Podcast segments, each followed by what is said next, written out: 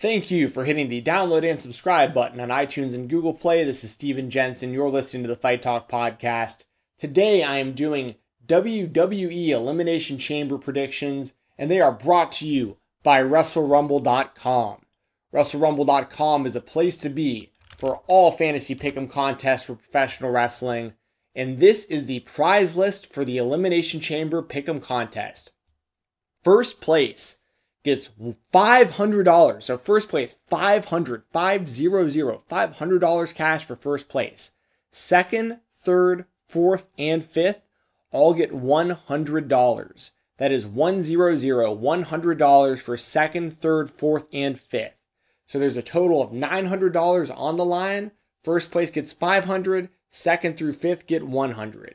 And that's just for being a fan of professional wrestling and watching it from your couch. So I highly recommend it. I love the contest. It makes me invested in these shows.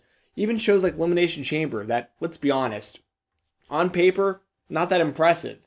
But I'll be watching mainly because I am participating in the WrestleRumble.com Elimination Chamber Pick'em contest, and I want to win some money, and I'm sure you do too. So check it out, join the contest, and follow them on Twitter at WrestleRumble to stay up to date with all of their contests.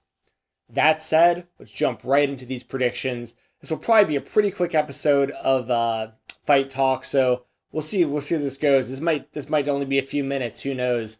But let's just get right into it.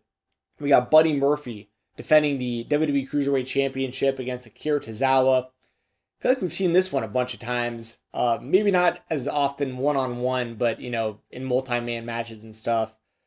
I don't see any reason why they would take the belt off Murphy and put it on Tozawa. You know, Tozawa's held the belt before, didn't really do much with it. And that was, you know, during a time where there was actually probably more interest in 205 Live, to be honest, as like an overall brand. Nothing against Buddy Murphy, but the brand doesn't really have much buzz to it. As great as the matches consistently are, not that many people care about the show, let's just be totally honest about it.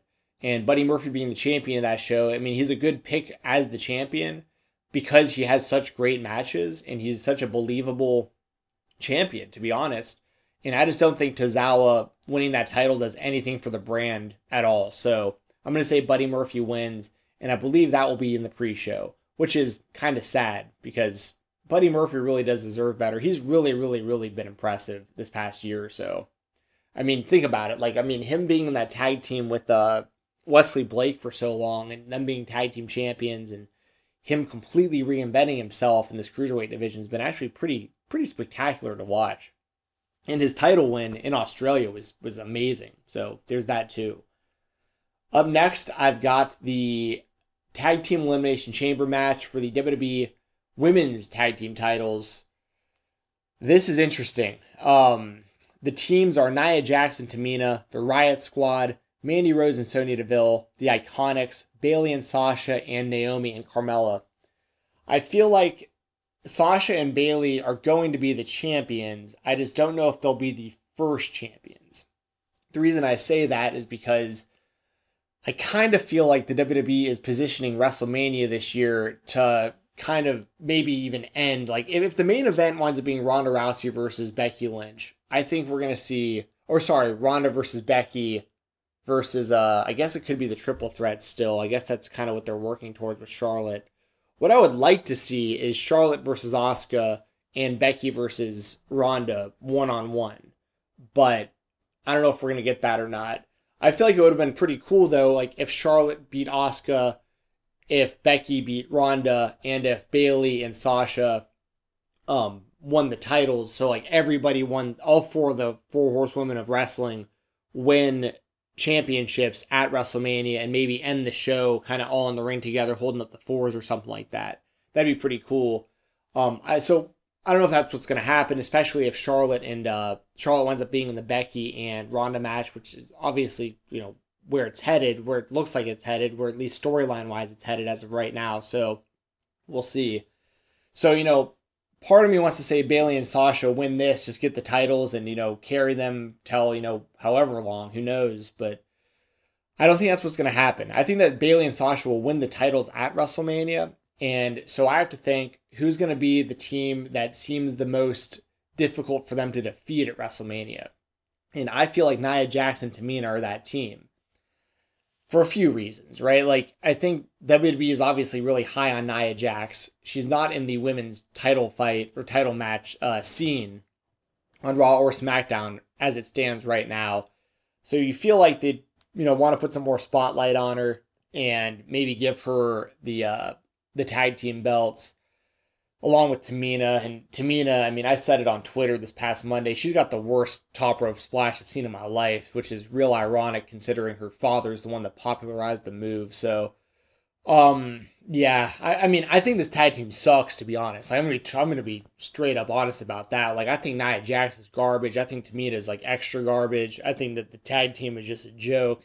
But I think that they're gonna win the titles, and that kind of tells you what I think about this uh, entire situation, kind of.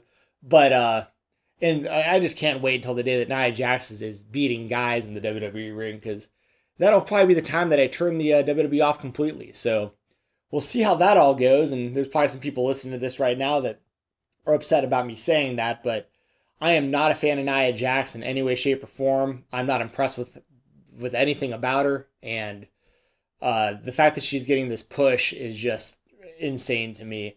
But I think that Nia Jackson and Tamina are going to win, and I think that they're also the last ones in the chamber because of a match they won this past Monday on Raw. So we'll leave it at that. I'm taking Nia Jackson and Tamina to win the titles. Up next, we got uh, Bobby Lashley and Lio Rush versus Finn Balor. Lashley's Intercontinental title is on the line. I'm going to say Finn Balor wins this one and gets the win on Rush because I feel like that's the whole reason why Lio Rush is in the match to begin with. So Finn Balor can get the win on him and not have to make Bobby Lashley look weak. And that's what I'm going to go with. I'm going to say Finn Balor gets the win with the coup de grace, one, two, three. After that, we got The Miz and Shane McMahon defending the SmackDown Tag Team titles against the Usos. I'm going to say that Miz and Shane retain.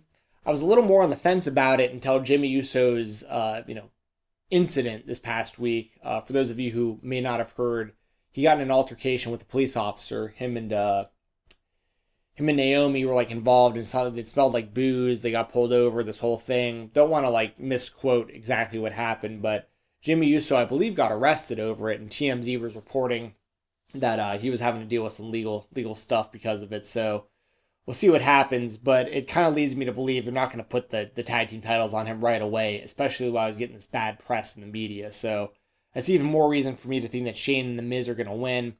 And to be honest, I like the tag team of The Miz and Shane. Like, I really don't have a problem with it. I imagine it's going to lead to a singles match between the two. Like, there will be an eventual blow up, and they'll probably wrestle each other, uh, each other at WrestleMania. But I'd be okay with you know neither of them turning and just keeping it how it is for a while. Like, I actually like it. So that said, I'm going to take The Miz and Shane McMahon to retain. After that, we got Ronda Rousey defending the Raw Women's Championship against Ruby Riott this is a squash match. Uh, I mean, this is obvious. This is just something for Ronda to do. Uh, basically a placeholder to get her to WrestleMania. So uh, I expect Ronda Rousey to defeat Ruby Riott pretty quickly.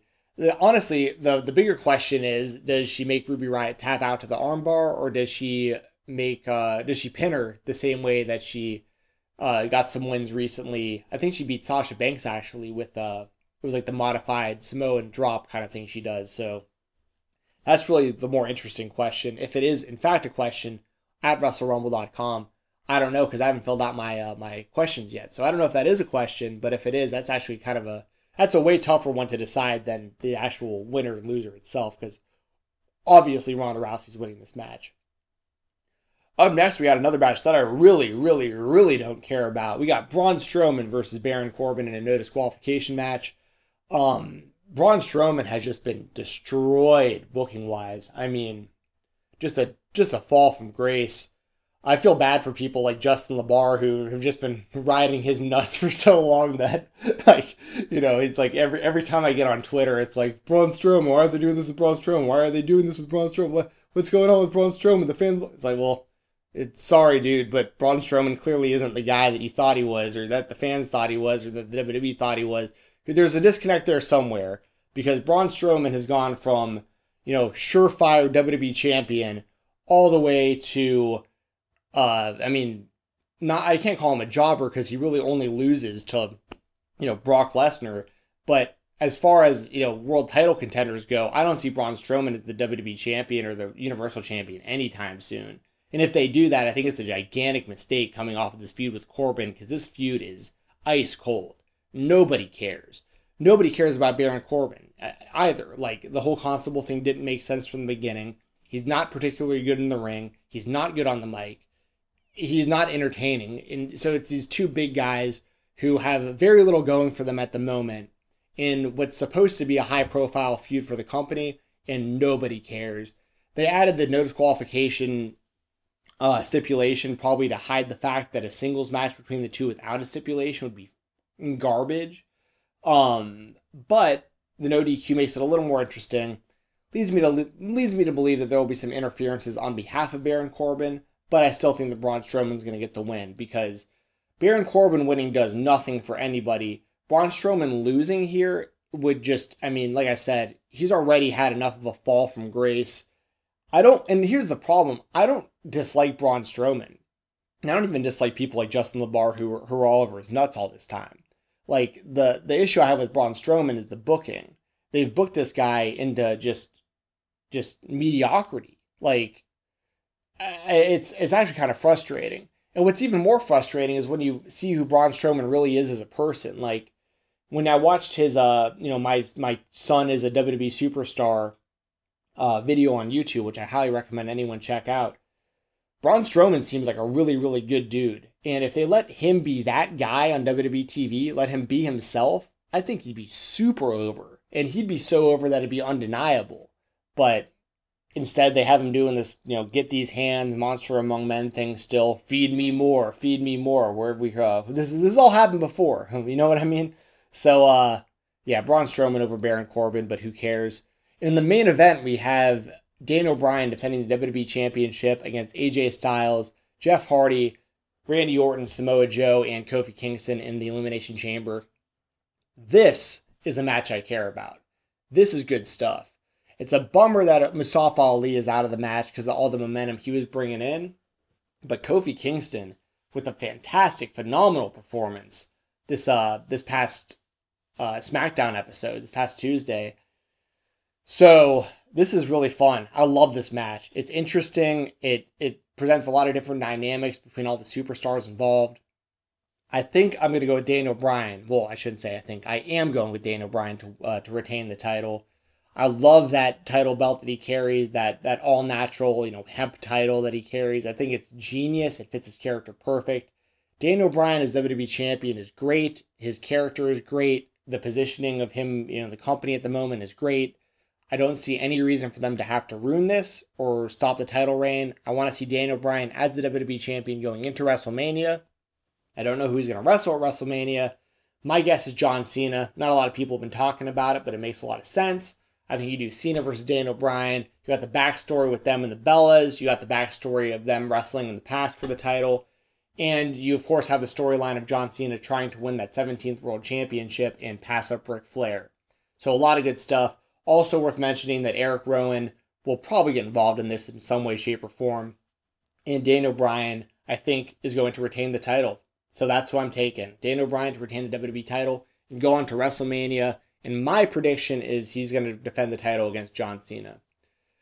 Um, quick note: no Rey Mysterio on this show, which is kind of a bummer because of how good he's been looking. And there's a lot of other omissions, but he's the one that really glares. Is like, damn, where's Rey Mysterio at?